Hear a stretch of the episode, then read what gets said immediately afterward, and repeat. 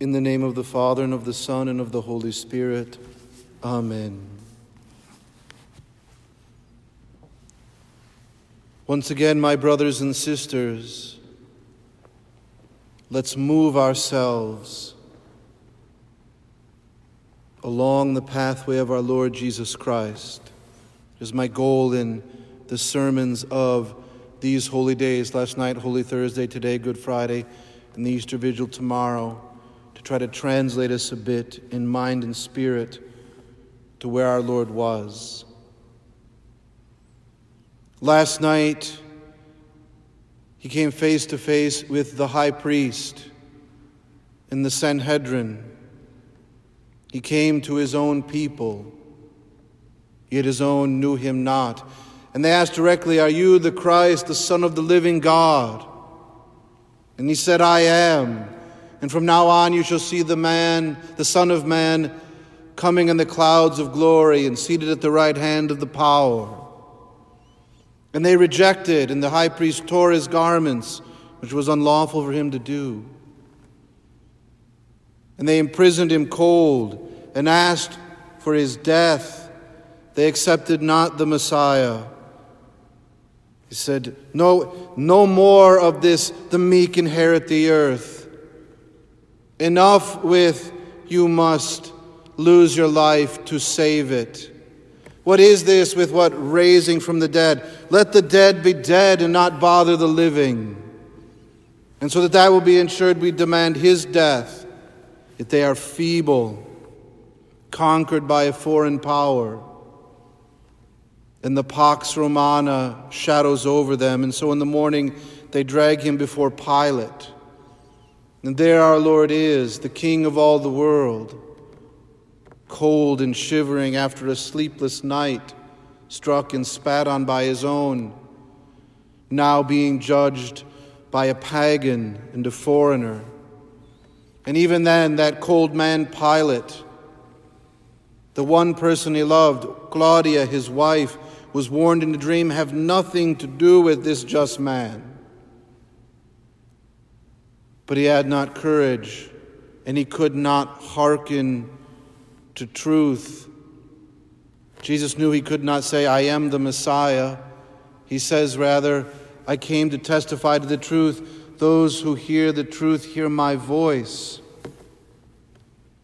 And Pilate utters the sneer of the age What is truth? I too do not wish to be bothered by the dead coming alive. Enough of this. I fear only power. And when the crowds chant, if you release him, you are no friend of Caesar. Everyone who makes himself a king opposes Caesar, and that causes Pilate to dread. And he hands him over, and they walk the way to the cross. Christ is scourged and beaten. He has received in his own body the penalty for sin. The monstrous lies, the endless vanities, the unquenchable lusts, the endless murders throughout all of human history met in his own body. And he lifts the cross, rejected and scourged, judged and condemned and goes out along the way of the cross. And from the moment he picks up that cross, he utters no word until he encounters what are called the holy women of Jerusalem, who meet him along the way and weep for him. And when he hears their cries and sees their tearful faces, he turns to them and says this. We find this in the Gospel of St. Luke. Weep not for me, daughters of Jerusalem. Weep for yourselves and for your children. Behold, a time is coming when men will say, It is good to be barren, good for the wombs that never bore children and the breasts that never nursed. It is then that they will begin to say, Let the mountains fall on us and the hills cover us. For if they do this in the greenwood, What shall be done in the dry? And in that moment, the first word he speaks after hilfing that cross, I give you now the meditation written by Archbishop Sheen in his book Life of Christ. He writes As in the garden, he had the soldiers to take him and let the apostles go their way, so too he told the women not to mourn over him, for he was innocent, but to mourn over the destruction of Jerusalem which was a symbol of the destruction of the world. In the year 70 AD, when the destruction of Jerusalem did come, the historian Josephus recorded that the people of Jerusalem hid themselves in the dens and rocks of the mountain. This was the first time since his interrogation before Pilate that our Lord broke his silence it was the Passion Sermon of the Savior, or at least the first part of it, the second part being his seven last words from the cross.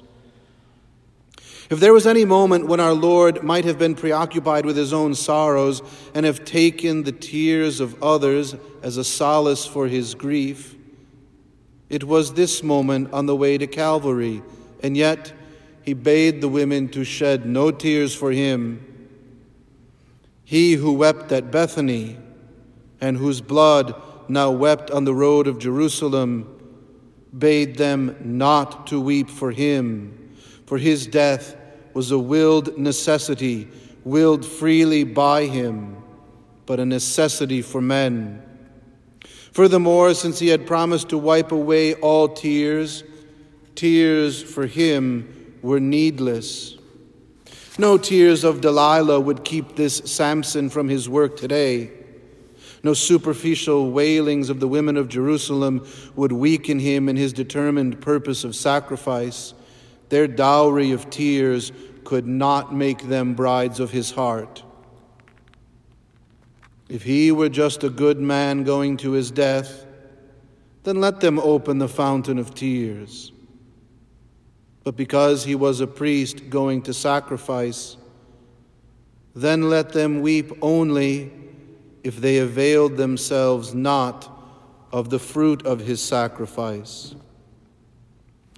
As he would purge death of death by rising from the grave, so now he purged tears of lamentation by showing that sin alone was worth tears.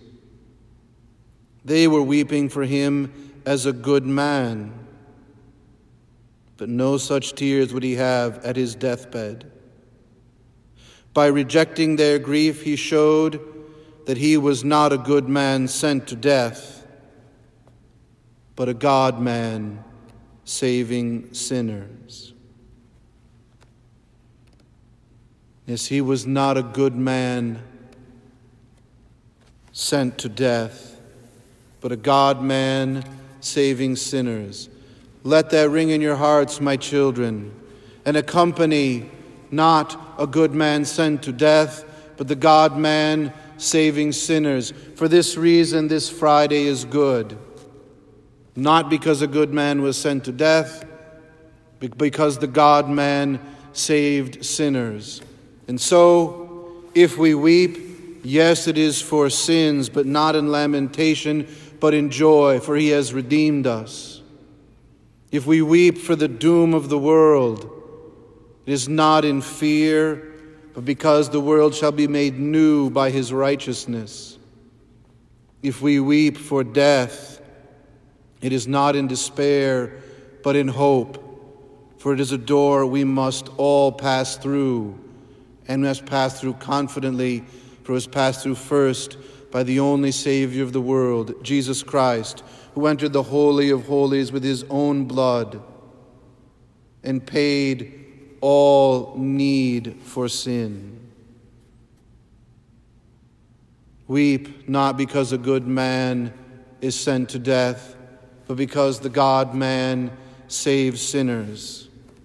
And when you're done weeping, grab the hand of the Virgin Mary and call her mother. made mother by the blood and tears of the cross, and sing and pray and know that you are saved by Jesus Christ and the power of his blood, and that his resurrection will cast out all fear, and his sacraments will give all strength.